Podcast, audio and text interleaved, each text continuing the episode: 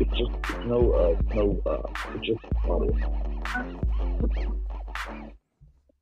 Hey, everybody, welcome to another episode of Cigar Store Idiots. We're glad to have everybody here with us tonight. Andrew, Yes, sir. Glad to be back. what's going on, buddy? Man, back from the beach. Tyler is on hiatus tonight. Tyler's not with us, so uh, so you went to the beach, you lucky bastard. I just I got back from the mountains myself, so uh, St. George Island. It was we had- nice. We had a good time in the mountains. Uh, other than it took uh, two hours and thirty minutes to drive from Pigeon Forge to Gatlinburg.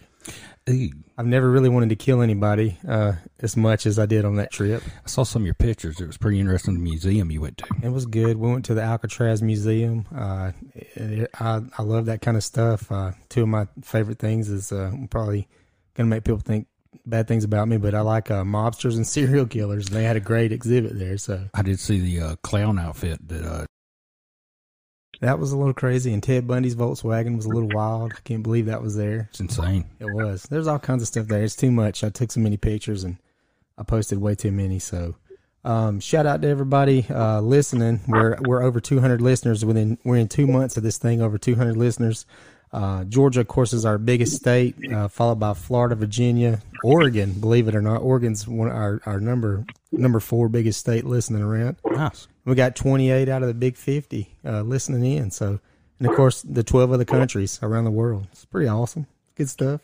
Upcoming episodes we got. Uh, we got Charlie Culberson from the Atlanta Braves. Uh, Yes. We talked to his dad on uh, one of our episodes. Charlie's actually going to come in and uh, give us a little bit on what it's like playing Major League Baseball these days.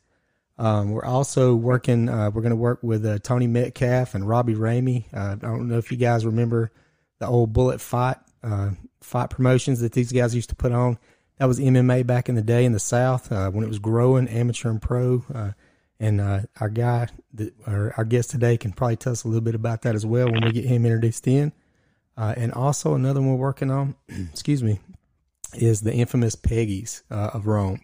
So everybody that's not familiar with Peggy's of Rome, she was pretty much Heidi, Heidi Fleiss before Heidi Fleiss was Heidi Fleiss. And was very accepted. Ran a prostitution uh, ring brothel for 40 years. Very successful.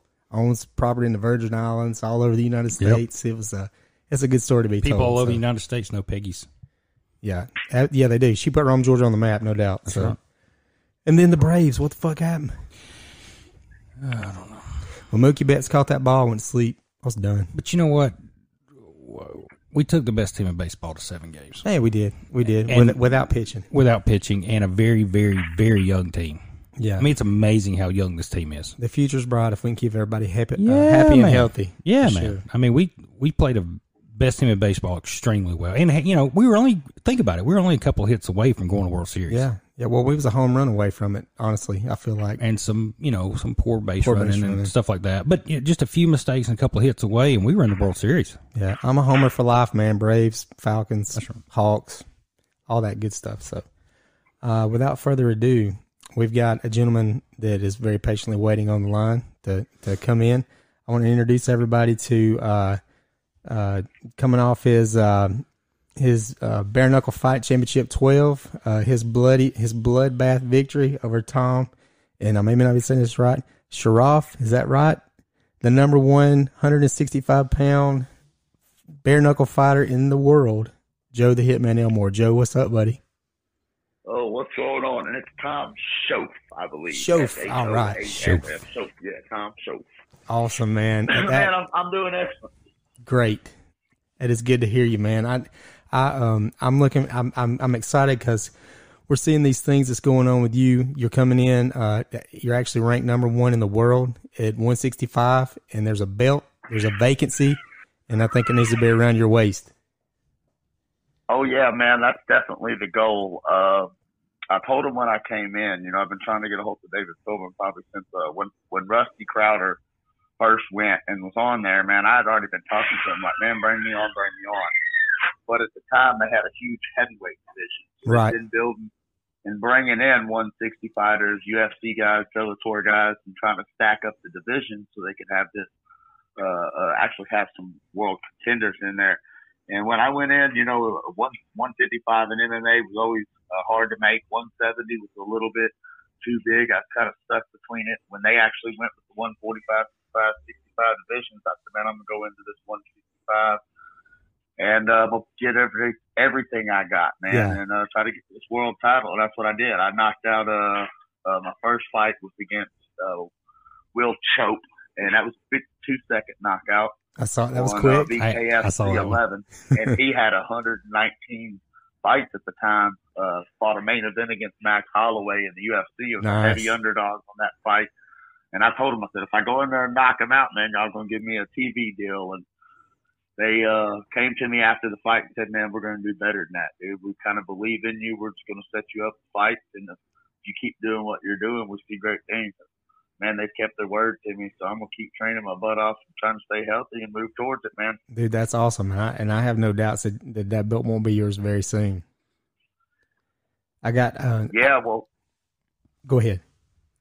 Yeah, well, they uh they actually got a fight possibly coming up, man. Uh, I don't know how much I could say, but uh around the Super Bowl, maybe even the day of, I'm looking at maybe fighting. So I don't have an opponent yet, but okay. I talked to David Silverman at Toe the Line, so there's something that they're working or cooking up right now. Well, I I, I want to tell you this, and uh, and if you if that thing's going to be, and I honestly, if that's going to be in Florida or maybe even in we're all about taking some road trips, Joe. We'd love to go there and watch you put that belt on. Let's go. I know. Uh, I know that uh, they're talking about a lot of venues in Miami right now because they're starting to open up uh, again and uh, nice. allow capacity inside the venues. That's one of the David Silverman things. In a bare knuckle fight, we have to have people in there, man. We can't fight in a silent room because right. you get knocked down and you don't hear your son and your wife and your family and your friends and your team yelling for you, you might not get back up. That's right. it's a whole different ball game when the bone to bones are hitting in there, man. that's yeah. That's what I wanted to ask you. What with the transition going from MMA fighting? Uh, of course, the gloves is the one big thing, but what's it like getting hit with some bare knuckles, some taped up fists, as opposed to having those those those MMA gloves on? Well, for me, I I know people that know me know I'm crazy as hell. I mean, I'm a I uh I grew up like watching uh, uh little I was a little guy. I was four foot eleven, 103 pounds my freshman year in high school. And uh, I got in a, a fight with this dude. It wasn't really a fight. But we used to put on Walmart boxing gloves. It didn't have real foam in it. You know the ones that have like yes. the plastic. It says Everlast on the yellow on the yeah, wrist. Yeah, yeah, yeah, yeah, I know. I know. Yeah, I've been hit with a few of those. Yeah, and and I this is 250 pound senior, and I knocked I knocked him out. Rest in peace, passed away now. Uh, Clint Wallace. But we were at the movie theater. And we used to all box in that parking lot. They're like, "You gonna box?" We're like, yeah!" And then like Clint stepped up, and they they, they were laughing, thinking I wasn't gonna box, but I knocked his knocked him out in the parking lot. And I was like, "All right, man, maybe I can do this." That's too. And uh, on top of that, man, we used to fight, dude. We'd have a. Uh, told the story on my BKFC 11 or 12 intro but it was a true story, man. We'd have problems with like Lake County, Dyer County, Dyersburg, uh, outside of Memphis, Tennessee, these little country towns, and it was school versus school. So mm-hmm. whenever people would fight, we'd be like, all right, let's meet. We'd go to somebody's backyard or out on a farm and get a keg and charge five dollars a cup and entry and make videos. And that was what it was the old big VHS uh, tape that they had That's without those awesome. camcorders. And we would bare knuckle fight because you know I was watching uh when when uh George Masvidal and and uh, Kimbo. Kimbo Slice and all that stuff, dude. That's exactly basically what we were doing. Like we we would eventually have smoker fights in the gyms that I had in our town. You know, it wasn't sanctioned in Tennessee back in 2000, right. uh, 1999, and in the early 2000s. So we had to have basically smokers. Sometimes there wasn't no weight classes. Sometimes it's just like this gym's better than that gym. So I'm kind of back home. Yeah. You know, uh, yeah. Uh, I got a black belt in Taekwondo. Mm-hmm. Uh, uh, went to state championships all four years in Tennessee. Uh, so I mean, I've got a lot of uh, uh, uh, backgrounds that was made for MMA, but I don't know, man. I just like to fight. And in MMA, I always found myself having a game plan to go and grapple guys because I could win, but then I'd wind up wanting to bang and stand and a guy that wasn't as good as me would double leg me when I'd power shoot him, and right. And then uh, bare knuckle boxing, dude, they can't do that. I get to knock them out with every single punch, like my coach said. Every punch we're gonna throw is one through twenty, and when you're in bare knuckle boxing, you got two minute rounds. Every single punch is a twenty. Yeah, you're throwing with so, cruel intentions every every time you let it go. Yes, sir. I'm I'm so I'm throwing with intentions of knowing I got a surgeon that can fix my hands if I break them. How, how everything. How how hard is it for you to keep from just kicking somebody or like trying to get them like take them down? Does that does that does those old uh, are those old habits dying hard for you, or is that something that's just no? Uh uh-uh. uh I I and it, this is like a like I said, I don't know, man. I believe uh my this is it's, this is kind of in my soul, dude. I like uh I like getting hit. I've never been dropped at a. Uh, uh, I told people this before my fight, and they they laugh at me, or they don't believe it. But if you can go back and, and uh, I'll I wait and I'll still pay somebody that money to find one person that's ever dropped me with a punch in any fight by hitting me to the face and rocking me by a punch. It's not going to happen. Well, I'm gonna and, t- uh, even what now? I'm gonna tell you the last the last fight you were in, man. You you got cut up, but you still handled your business, and that's a and I mean, with you saying you've never been dropped, I believe it. I believe it because that guy looked like he was hitting you with a hatchet, and you you ended up still whipping his ass. So I'm having, awesome. I'm having fun, man. You know, like I my my mom's oldest sister, my whole family comes together. I get to be blessed in a year 2020 where nobody talks to each other and everybody's got to stay away from each other and, and just a lot of fear. And, and the thing that ends fear and anxiety for me is love, man. And and and that's why I have so much heart out there because I got so much love, dude. My they fly. I got people from Texas flying. My cousins drove in from Texas. My aunt flew in from Arizona. I mean, they just made a road trip from Indiana to Arizona. My wife comes. She's in my corner every single fight. And when I'm out there getting cut and that doctor comes up, I don't feel that cut. I don't yeah. feel nothing but the determination to be the 165 champion.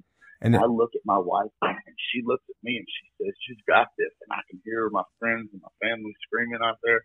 Dude, I don't feel nothing. I just like feel the ability to go out there and win for everybody. Yeah. It's, it's, it's undescribable. I, I jump out of airplanes too. I uh, skydive. No. I got about 89, 89 jumps. I'm, Are you I'm serious? 11 short of my class. Yeah. And it's the same thing. When I get punched in the face, this, this adrenaline button jumps off and time slows down. And it's like I feel like I'm in the gladiator arena hundreds of years ago, and I, just, I can just hear it, man. It it does something. It's crazy. I have adrenaline dumps, and I get depressed about a week after the fight just just from feeling like that. Because you can't get it no other way. How how many times have you broken your hand? Uh, just once.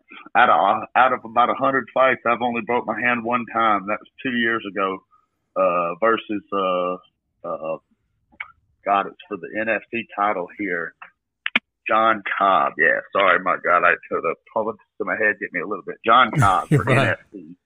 Uh, I threw the overhand right, and he sidestepped and pivoted rather than leaning back away from it, and I hit him on the forehead, and yeah. it uh, I hit him so hard it didn't break it sideways. It actually pushed the bone through the metacarpal and split it in half long ways. Holy so God. I had to get uh, some pins put in my hand but uh, a surgeon at Emory. He's actually one of the head doctors for the commission. Six months later, he became one of the head doctors of the commission here in Georgia.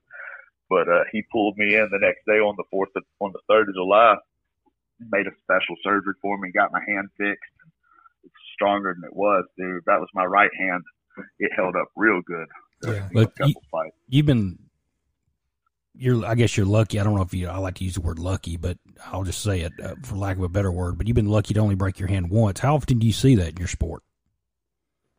Is it common? Is uh, it mean, common? I guess I should say.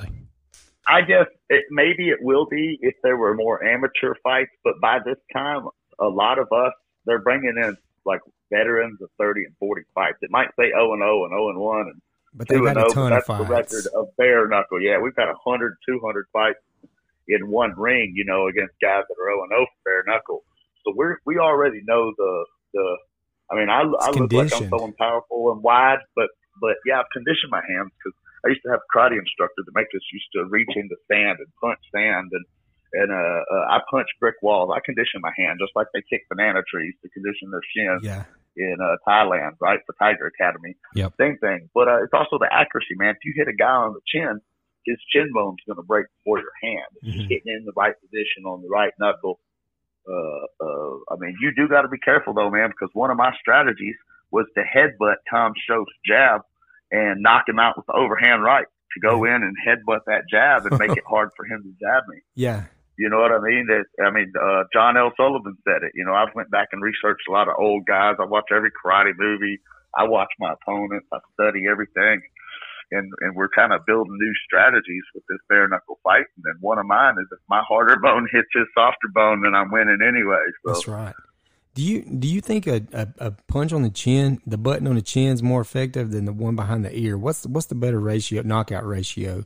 Because you see a lot of guys that Well- get hit behind the ear, and man, they they drop. They, they you know they don't know what hit them. Well, okay, so the button behind the ear, that's a direct that's an, a direct electric signal that shoots there's a nerve back there and it shoots an electric signal that shuts the brain down. So that one a lot of times can leave guys more confused and knocked out longer. hmm That bone on the chin is easier to knock them down because it's more of a reflection into that nerve and it sends more of a shutdown, but you can get back up easier as long as your jaw's all right. I mean, you hit it hard enough and it's gonna it's gonna rock them straight through. But I mean, uh, I don't know, man. I've uh, I I had uh, I guess you'd have to ask somebody that's This- been dropped. heads- I've yeah. been as I for don't know, personally, Rob. I'm kind of I don't mean to sound like that, but I'm No, it's true. playing the No, it guessing game is what it is. fine, but like. I mean, I've been choked out, uh, so I, I guess maybe it's, I, I, yeah, I don't know, man. I, uh, That's right. yeah, I, I, even when I get rocked, I've done the stanky leg a few times. But it, it, I hear this like, I, like I feel like I'm doing this dance in the samba, and my hips just kind of hold me up, and I hear this ring in my ear, and then Yeah. all of a sudden, boom, the adrenaline button hits, and I, I don't ever feel it again. There's usually that one little dance, and then after that first dance, my adrenaline comes in and goes survive, Yeah. zombie mode. That's right. have, have you? Hey, have you ever dropped somebody? Have you ever hit, a, hit anybody with a liver shot and folded them up? Oh yes, sir. I've uh, uh God, what was the liver shot guy? Uh, I kicked the guy in the liver uh, and dropped him with a toe kick to the liver. Oh, my God. Fight with KO to the body. Oh God, it was a boxer here in Atlanta, Georgia, for NFC for the main event, and I, I have such a hard time remembering. and guys those and those liver shots are like uh, it's a like a de- it's a delayed it's a delayed thing. When you throw the shot, it takes like a half a second. Then you see just see these guys like they look like they're trying to shit a pineapple. They just collapse on the ground. So it looks terrible. yeah, it looks terrible. That I know about. Body shots are I've been dropped by a body shot. Now, one time you can you'll go find. Uh, I fought a, a, a pro uh, boxing fight for uh, against the world champion for uh, Vander Holyfield. It was for his uh, Real Deal Holyfield Productions at Queens Theater in New York, and this kid hit me in the sternum, and man, I felt like my sternum cracked through my Jesus. It was just God body shots. You know, especially in this sport, I believe we're going to start seeing a lot more of them yeah, because uh, the next day I woke up, that was what hurt. I had cuts on my face and I was bruised. But man, there's not a lot of uh, pain in your face. It's Mhm. weird. Uh, you don't feel like when your ACL or you tear a muscle, that that shit hurts. You Yeah. know, uh, or the leg kicks can hurt for months. yeah. But man, dude, uh, uh, my rib the next day, I didn't even know I got hit during the fight. I was like, why in the hell is Yeah, and then you got a week hurt. later, you feel like you've been in a car wreck. Yeah, yeah, and then, yeah, and then well, four or five, yeah, four or five days. You like every time you laugh, you're like, no, don't laugh. you don't realize you don't realize how much you use your abs until they're injured or, or sore, and then it's yeah, like you, well, and those bare knuckles to ribs, dude. Now that those are weaker bones. You know, your hands can take a lot more. Uh, uh, that was a good thing about throwing power shots. I, I kind of messed up because my body, I go into, I go into like caveman mode and go, oh, knock him out. Brr, I- nice that's punch. what we love, though. We love it. Yeah, I know, but I, I should have. If I'd have thrown a little bit more power to his body and got him to drop his hands sooner, I might have knocked him out, and not had to pound on his hard head Right, somewhat. right.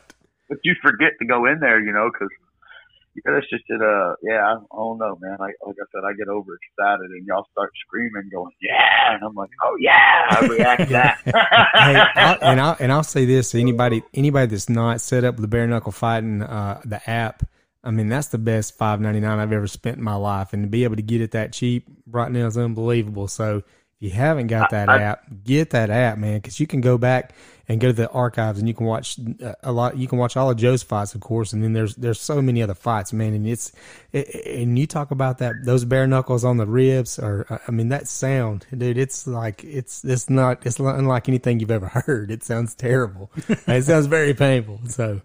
But uh, that that it makes you smile. You seen how you laugh when you said that. Though. yeah, it makes you happy when you hear the sound. we watched. We actually we watched the last one. Uh, me and my uh, me and Brittany was watching the last one, and uh, I forgot what the guy had hit the other guy, and I said it sounded like somebody took a raw steak and threw it on a marble counter as hard as they could. That's what it sounded like. And I was like, holy shit, I would never want to be hit like that ever in my life. So. Uh, I gotta ask you though, where dude, you fought everywhere. Where all have you fought? Like you, you fought, you fought in Russia, correct? Well, uh, okay, no, I flew to Frankfurt, Germany, but I fought in Kazakhstan for. Almighty Pride. Gotcha. Against uh, Osmanopova. Oh God, I can't hope I'm saying that right, but Osmanopova. Uh, um, uh, he was like 11 time Russian combat sambo world champion. I actually said on two days notice, man.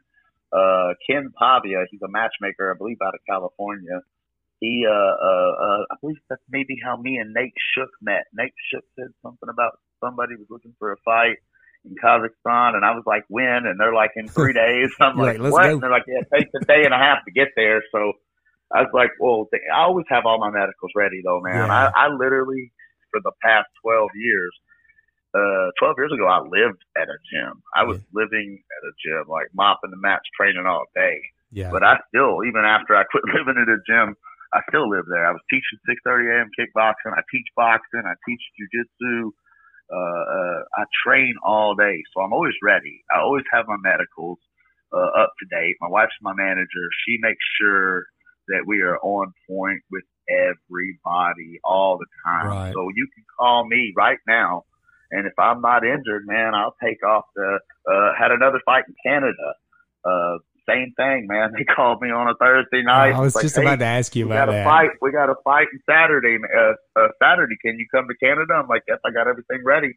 I had to go get a MRI the next morning. The doctor, Jason Weeks, he sponsors all the fighters here. I called him. I'm like, hey, man, if I can get an MRI first thing in the morning and be on a plane by three o'clock tomorrow, I can go fight for a world title against uh, Oh my God! Scott Hudson? Scott Hudson. Yeah. Yep, he's fighting for XFC this weekend in the tournament. Uh, Scott Hudson, man, and that uh, almost knocked him out first round, man. But he collapsed my lung in the second round uh, of that fight. I didn't even know it. I thought I was having a damn asthma attack. Uh, and I flew home, found out three days later after I got home, I, it was a collapsed lung. I've had some wild fights, man. Uh, again, I, I, uh, they can't say it's just been uh, anywhere I can go and see the world as an opportunity for me to. It's part of fighting for me, you know, just the things I get to experience that I might not ever get to. I got to go down there, take my wife to Niagara Falls on the the, the Canadian side, and walk underneath the waterfall. Oh, we cool. were like inside it. It was amazing. Just some of the things through fighting I've got to do. After you fought, after you fought Hudson, and you you got injured, you got the collapsed lung you fought pretty quickly after that too, didn't you? You had another fight in like how long ago was it? How I mean, how okay, how much so time is was, between there? There was five. There was five weeks apart. Uh, I fought Scott Hudson, uh, 2017 on September the 10th or the 12th. Okay, it was either September the 10th or, or, or the 12th. But anyway, uh, I fought him the 10th or the 12th. Three days later, flew back home or two days later, flew back home. Three days after I got home, found out I had the collapsed lung. Went and had immediate surgery. Uh, I wound up going to an urgent care clinic thinking I had some pneumonia or something. Yeah. They rushed me to the hospital for immediate surgery. Uh, I was in the hospital for three days.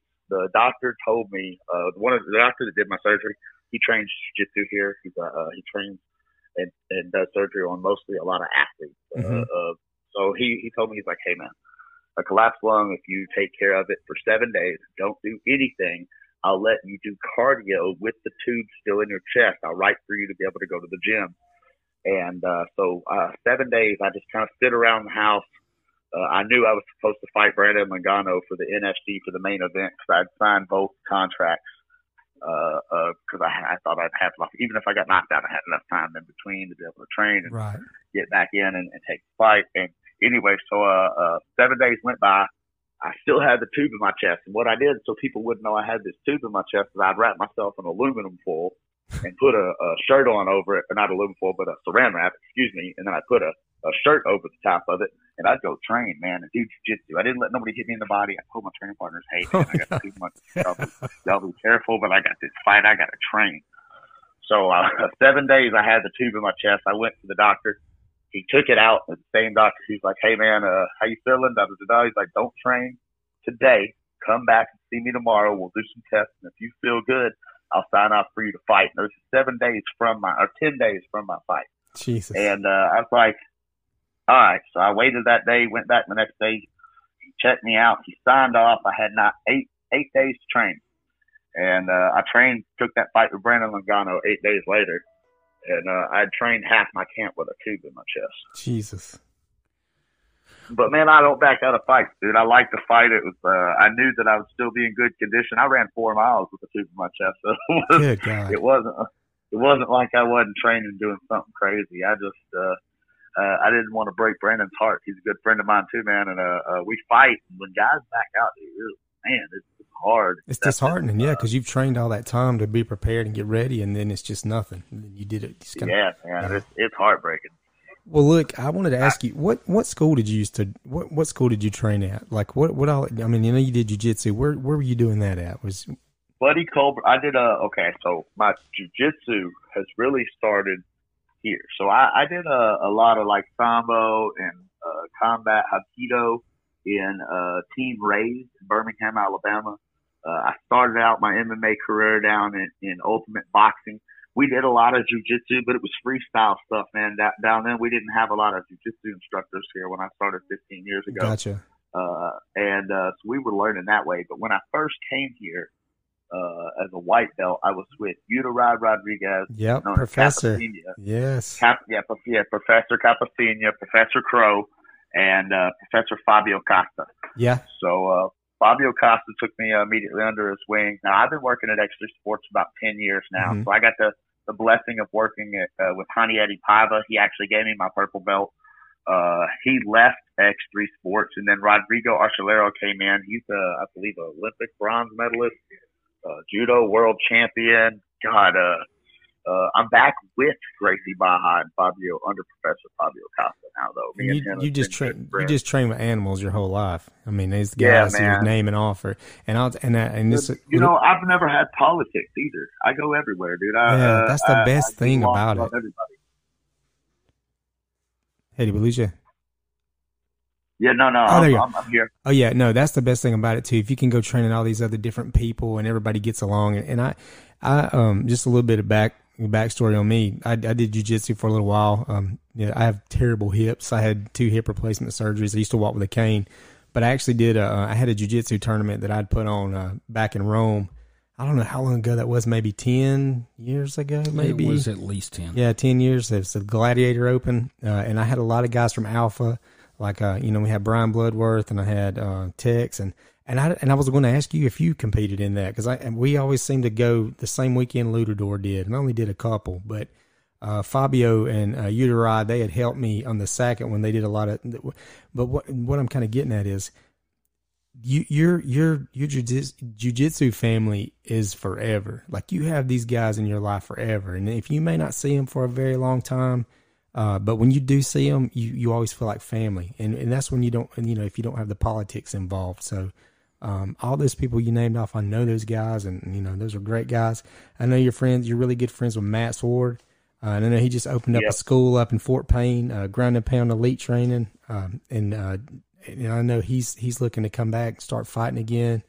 Uh, so all you guys, man, Yeah, you know, he was one of my main training partners for a long time. You know, Yeah. the, Matt Sword and when Capacina, uh, this is this is funny story, man. Capacina, when I came in and I told you I first started training jujitsu, the very first day that I put on a jujitsu gi, uh, uh, Capacina was the one that said, "No, Joe, you're not going to do all these leg locks. You don't even know how to pass guard. You know, I knew wrestling and I could do a flying heel hook and a flying knee bar, but I did not know how to guard pass at all. Okay.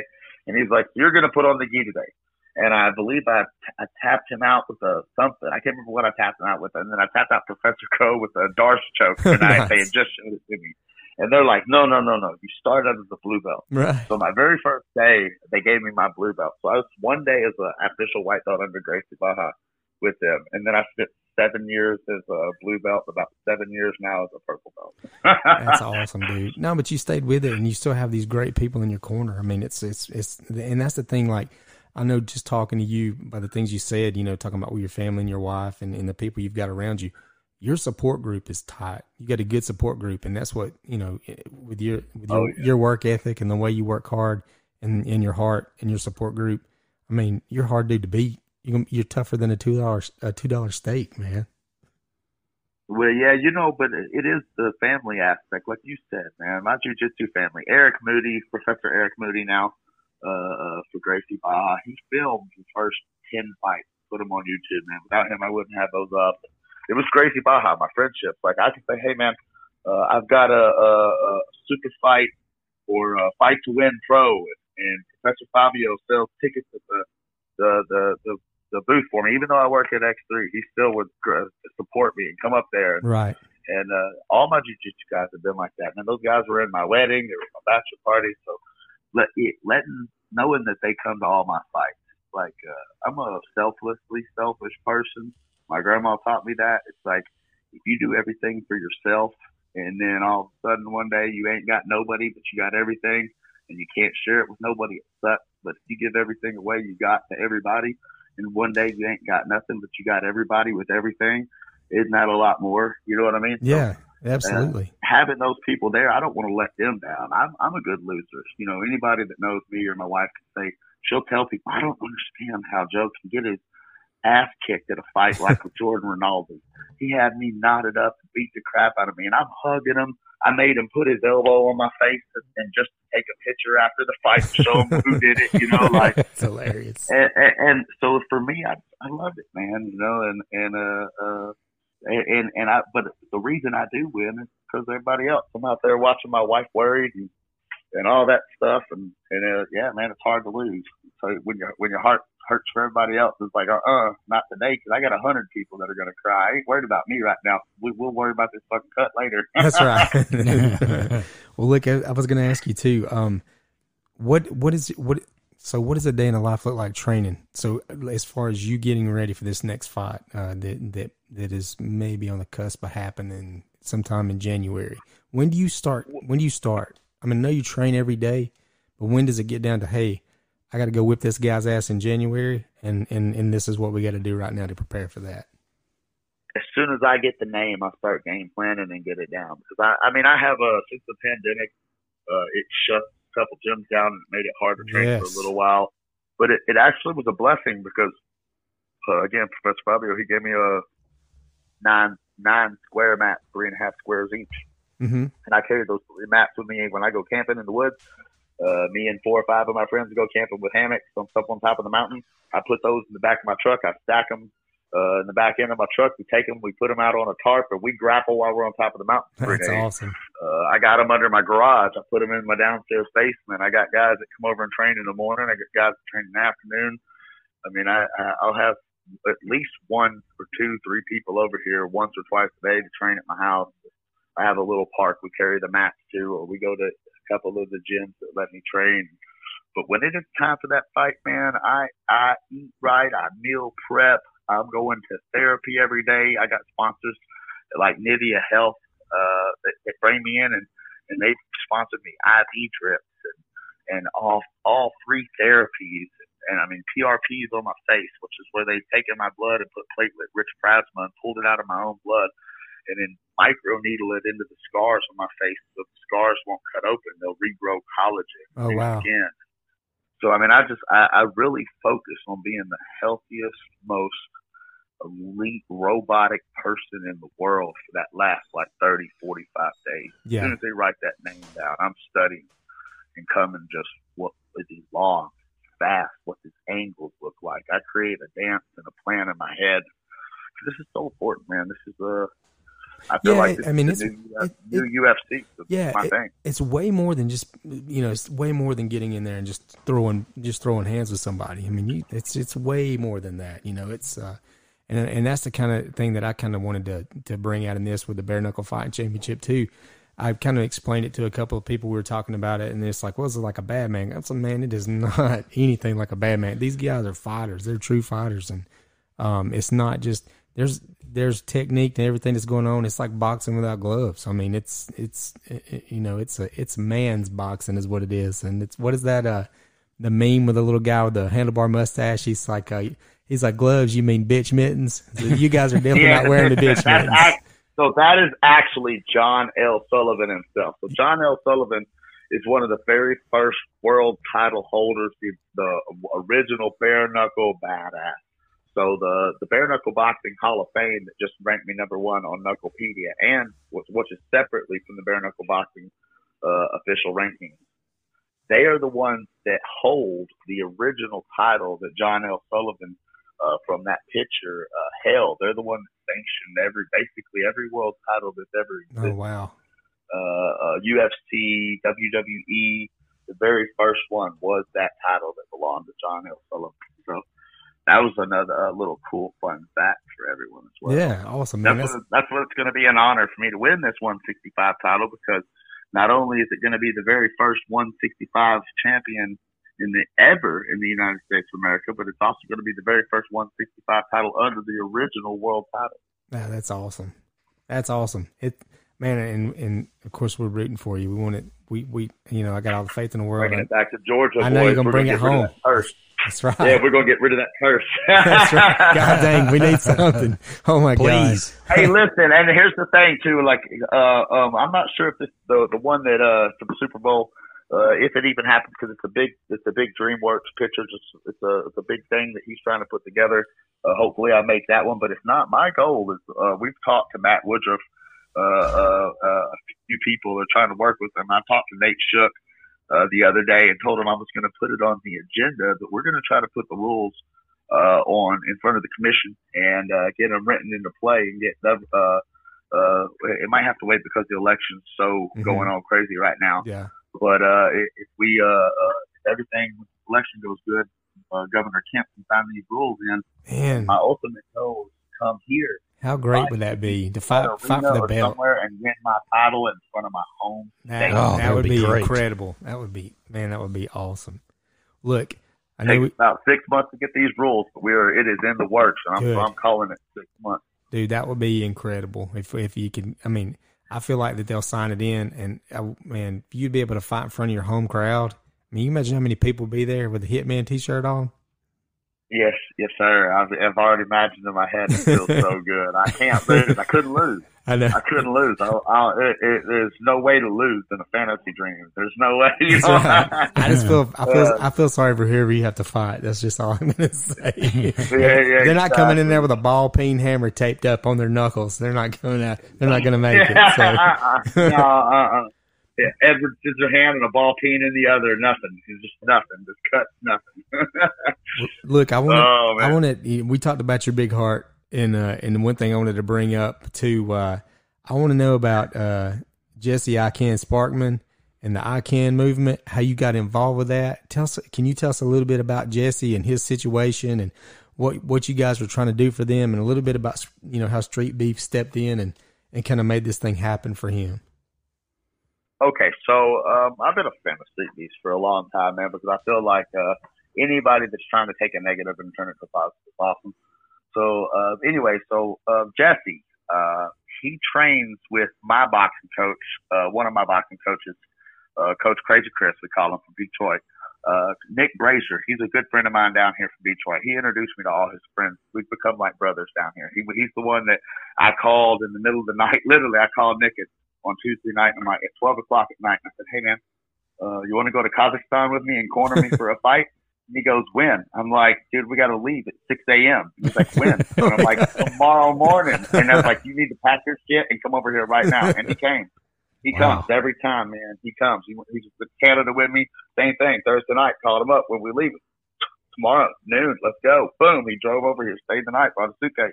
He introduced me to Coach Crazy Chris. Coach Crazy Chris uh, he he uh, he does a lot of things for everybody. He he cares about coaching more than anything. If you got money, he'll take it. If you don't, he'll he'll fly down here and and and, and spend a week out of his hometown uh, to help me get ready. He actually did that for two of my fights. He was down here for a week. He came from Detroit. They brought him down. Uh, they work with Jesse uh, while he's actually up there, and mm-hmm. uh, they they used to kick Jesse out of a couple gyms. Man, if you watch Jesse train, it'll scare the shit out of a normal person because yeah. his uh his legs don't work right. You know, with cerebral palsy, it's it's hard. But he has those canes, man, and he'll sprint. Uh, uh, he'll he'll army crawl. He'll do pull ups, drop down, and like he. I mean, you you can't tell him he can't do something, or mm-hmm. he's going to do it even more and harder. So through that, I, I went and I fought. Uh, just the the universe brought me to fight in uh in Detroit, Michigan for the WXC on UFC Fight Pass and uh, I, I fought up there for them. And when I went up there, uh, I got to meet Jesse in person at my coach, uh, Coach Crazy Chris. I was at his house in the backyard. And we were cutting some weight, and Jesse, of course, wanted to come over with his dad and meet me. Uh, his dad, Gary, is best friends with uh, my coach since they were in high school. They've been friends forever. Uh, and uh, so they come over there. Just I met Jesse, and he just inspired me, man. There's times when I've been like, I can't cut weight, I'm dying, uh, and I'm just like, oh man, I can't say this anymore. And he's telling me, don't ever say you can't. So yeah. I fell in love with Jesse at that moment, you know, like, uh, unbelievable. So anyway, uh, that same time, he's like, man, can I make you a rap song? And there's a studio where Aretha Franklin recorded in, uh, Detroit, Michigan. Uh, uh, uh, what's the rapper's name right now? Not Royce the Five Nine, but it's another real famous rapper from Detroit, Michigan. And he, uh, he, uh, knows Jesse. I guess he's cool with him because he's done a TED talk and was there and just knows the Jesse stories. He's like, you know what? If y'all come in, I'll produce uh, Tee Grizzley. There you go. Tee Grizzley allowed them to come into the studio and they made him a beat and a song and he made me a track called I Can and had two other Detroit rappers get on it. And I pushed Jesse out uh, while he rapped the I Can song in his wheelchair for my walkout. And at the end of the aisle, he got up out of the wheelchair and walked down the stairs just to show people like I can. Oh, that's awesome. So I want to share uh, his dream with him, man, and he wants to travel around and and be able to go tell people, do more TED talks, and go to gyms and, and train and and uh, uh, just live his dream, showing people that no matter what your situation is, that it, it can change. So uh, anything I can do to help Jesse out, I am. Right now, he's uh, doing adaptive boxing uh, um, a lot. It's hard to find a, a, a match uh, for someone in a wheelchair because everybody tries to tell people they can't. And they mm-hmm. don't understand that people want to live life no matter what the situation. We all deserve the same thing. And uh, uh, talked to Chris Wilmore from Street Beefs, and he's like, "Hey man, you know, uh, uh, uh, Hell on Wheels, Brandon, he's an amazing dude. He's the same thing. He's an adaptive boxer. He's like, man, I'll take the, the fight with him. He has a uh, sports wheelchair that he uses, which is a mid back. It's got the, the wide wheels, play basketball, you can bob and weave. It's just a lot more for a, a person in a wheelchair that's athletic, but they're like anywhere from a thousand to two twenty five hundred bucks, you know, right. depending on what kind and how good you get. So it was my idea to raise uh, money through uh, him going and doing this adaptive boxing. And Chris Will- Wilmore, they're viral, man. They get millions of views. He was willing to share this charity and try to spread it so people can help uh, uh, get Jesse to train with Floyd Mayweather is one of his goals in uh, Vegas, and of course get him his adaptive, or excuse me, a, a modified sports wheelchair, mm-hmm. so he could do his adaptive boxing and train a little bit easier. Yeah, and so well, shout out to him because people don't know this, but on the 23rd of this month, uh, we've already got, I believe we went up to about 17 or 18 hundred dollars in donations today for 14. So thank everybody for that, dude, especially anybody that's listening. But Chris Wilmore's actually said he would be willing to buy wheelchair for anywhere from a thousand to eighteen hundred bucks uh, out of uh, I guess maybe when they get their YouTube money from whatever or oh, something awesome. going on. But on the 23rd, he said he would actually get the wheelchair so we could use the rest of the money to put towards Jesse's trip to uh, to see Floyd Mayweather. That's too so cool. Shout out awesome. to them; they're amazing beyond everything else they do. And the street beefs. And I know, I know yeah, you guys, you guys have seen them on YouTube, and they, I mean, you see some people they're getting down out there. So, and I did watch, I did watch Jesse's fight, and um, and dude, it's it, it's inspiring. It's amazing. Uh, you know, and it, it's uh, if if everybody had that much drive and will and determination, uh, and they're way more capable of doing things uh, than you know than the Jesse struggles with. Uh, they don't have those struggles, and uh, for him to you know really, you can't say you can't do something when you watch somebody like him do what he does. Never, man. And y'all can go on uh, uh, icansparkman.com and just see his TED talks and stuff. And it, I'm telling you, it'll make you never make excuses. And you, and anytime you slip up and say I can't, you're gonna go, oh man, I can't believe I just said that. You'll yeah. that moment. exactly. Yeah. Well, look, man. We all need that right now. We do. The whole world needs a whole lot of that right now. We sure do. Uh-huh. We sure do. Uh-huh. Love and I can. Well, look, man, I I I appreciate so much you coming on and, and talking to us tonight, and uh, I look forward to talking to you again when uh, you got that belt around your waist. And we're all big Hitman fans, and we got your back, and we're in his we're in this thing 100. percent I want to see you through it, uh, and and watch you watch you come out on top and do your thing and be the the, the 165 pound bare knuckle champion of the world. So, thank you, thank you for your time, sir.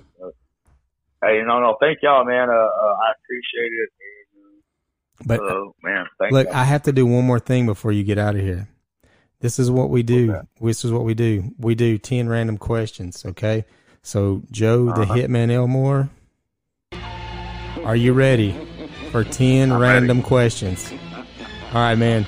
10 random questions. You answer with a yes or a no. You can go into a little bit of description. You have one mulligan. You can say no comment. So I got a feeling you're not going to use the no comment. All right. uh, who was one dead celebrity you'd like to punch in the face? One dead celebrity that I'd like to punch in the face. Oh man! Oh uh, hell, they could be living. You just you pick one. if I say this, Nancy Pelosi. Okay, nice. all right, nice, nice. I like it. What's one thing? could, could it would you, help a lot. could you use the ball peen hammer in your wraps? I'm just kidding. Not really. I'm, not, I'm Could I what? Can you use that ball peen hammer in your wrist wraps? just can tape, I get a ball? Yeah, tape up that ball peen hammer. Tape up that ball peen hammer real tight in your wrist wraps if you do that. Can, can I? I would like no, to. No, I was just saying you could crack her with a ball peen hammer. Oh yeah, that, that I mean I already have one in there. Yes. It'd only take one. There, I promise it'd be the hardest punch I ever took. I'd, I'd make it count. All right. What is one thing that gets on your nerves? One thing that gets on my nerves. Uh, should have said one thing that don't. No. Uh, one thing that gets on my nerves. Jackass people like yeah. uh, Nancy Pelosi. Rude, yeah, like yeah, no, the people that people, yes, exactly. People that make you uh that that say you did something that they're doing to make you look like a bad guy. I just don't like that. People. Yeah, they get on my nerves. We can do without bad people. Who's the toughest person you ever fought? The toughest person, the toughest, the best, the most talented, or the toughest. The toughest, toughest. just like Jesus Christ, this person's still coming. Ah, man, uh Tom Shoaf got dropped.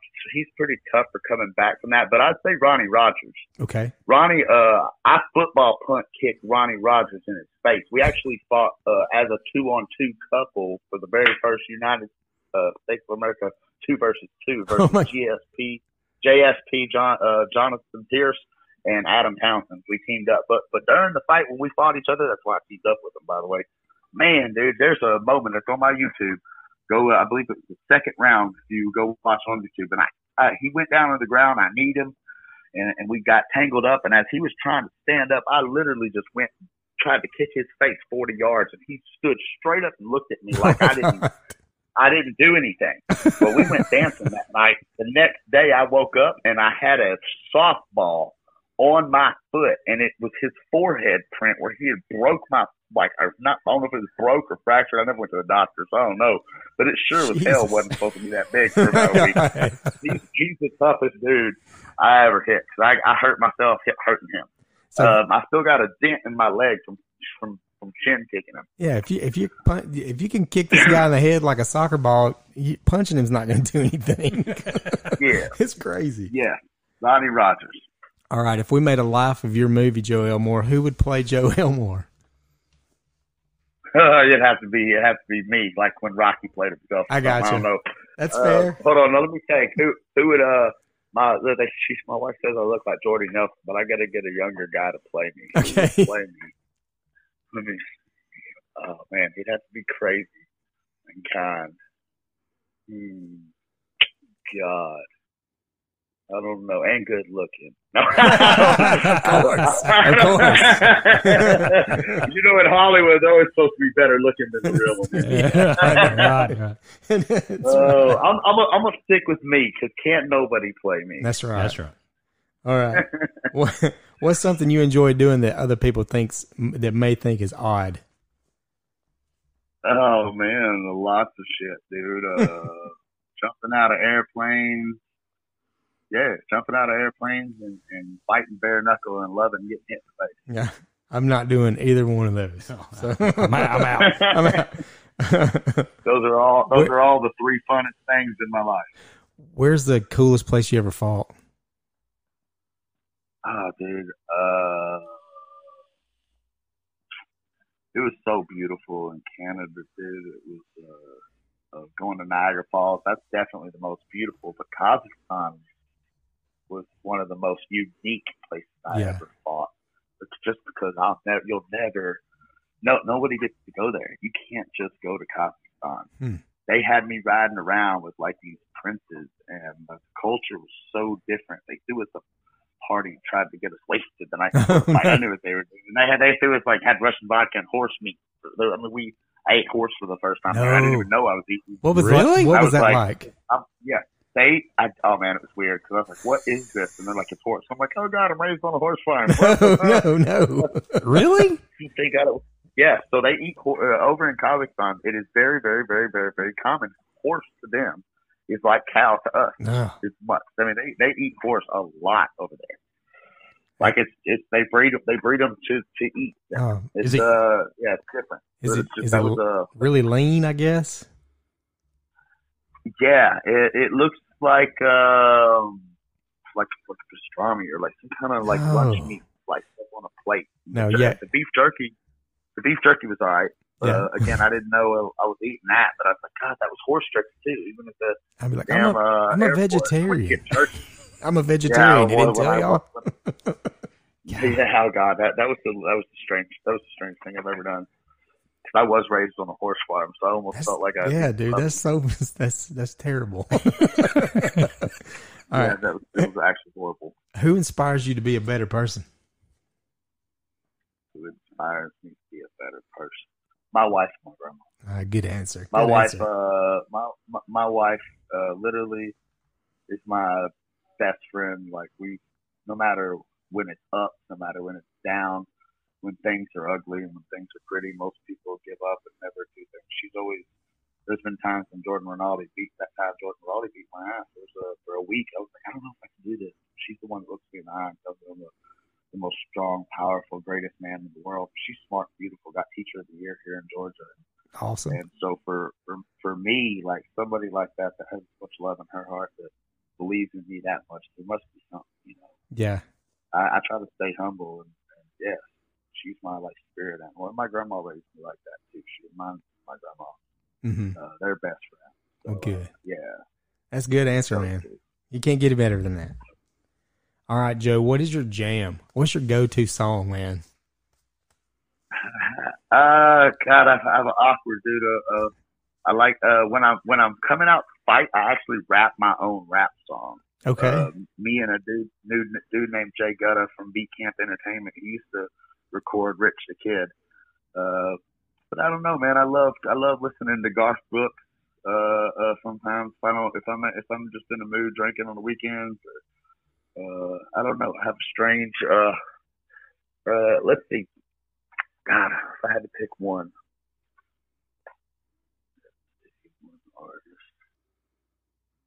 Oh, I'd, I'd say Eminem, man, because uh, uh, I like poetic rap, so I could listen to Eminem uh, over and over and over. So I could listen to anything he puts out. yeah, rap music's struggling these days. It's, it's, yeah, it's yeah, hard no, I, listen old to rap. now. I listen to, uh, yeah, I listen to the old stuff. Yeah, like uh, the new here. stuff for me, like Lucas Joyner, uh, uh, uh, a few, a few poetic rappers. But what got me into rap was actually uh, in sixth grade. Uh, I did a bonus, uh, a bonus uh, uh, test basically to, to bring a, my grade up 10 extra points by memorizing uh, Edgar Allan Poe's The Raven. And uh, I memorized that entire poem. I still remember like 90, 99% of it.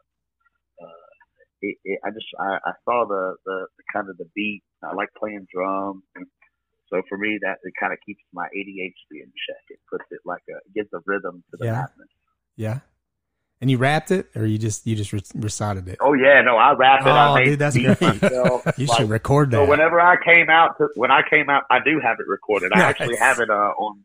I, I'm trying to put it on Spotify right now.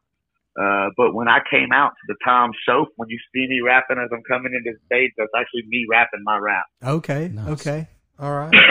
I have I have it on. If y'all send me y'all's uh, uh, email after uh, the show, I'll actually send it to you on email. Okay, Yes. I will. Yeah. Check it out. Do you care if we put it on? Uh, if we put it on our put a link to it? Not at all. All right, awesome. Not at Yeah, we definitely want that. Okay, I know you're going to answer this question. This is when everybody says no comment. Um, what is the dumbest thing you've ever done on a dare? Oh, jeez. See, y'all, y'all really, if y'all knew me, you'd laugh. Y'all need about three of my best friends here for this one. uh, dumbest thing that I'm willing to tell you I've ever done for a bear. I don't know, man. I've done some, some dumb stuff. um, let's see. uh,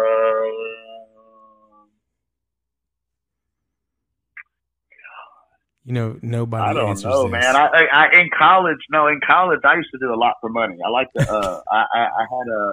Okay, here's one of the dumbest things I ever. All right, I got one. Right. I'm, I'm really good at. I'm really good at drinking beer. Okay. I, I, I, before I had nothing wrong. Nothing wrong with that. And in college, I can take a 16 ounce glass of beer, let it sit for five minutes when it gets not quite freezing cold, and I I have, I can take it and down it in one drink. Just go oh, and it be gone like less than a half a second, right? So I would always bet people a dollar that I could drink a beer faster than them. And on top of the dollar, whoever didn't drink the beer as fast had to buy the other person's beer. So if I drank my beer faster than them, they had to buy his beer and my beer. Nice. Well, one of my buddies was like, "All right, well, uh, I bet you you can't drink ten uh, Jaeger bombs in a row Oh my God. and down a beer when you're done. If you do, I'll give you a hundred dollars." And at that time, I was like, a hundred dollars in college. All right. Yeah. So they poured ten. They poured ten. It wasn't Jaeger bombs. It wound up being what we call goose blind, which is gray goose, gray goose in the middle instead of Jaeger bomb, and Uh-huh. then on the outside rim, it's uh, Red Bull, peach schnapps, and cranberry, or splash Ooh. peach schnapps and cranberry. Man. So I drank ten of them in a row, down the beer, and was completely shit faced. But I was a bouncer at a bar called Cadillac, and uh, I had to go bounce that night. Oh my but and my and my girlfriend at the time, as my girlfriend at the time was the bartender there, and I showed up so shit faced, of course, with ten shots of liquor.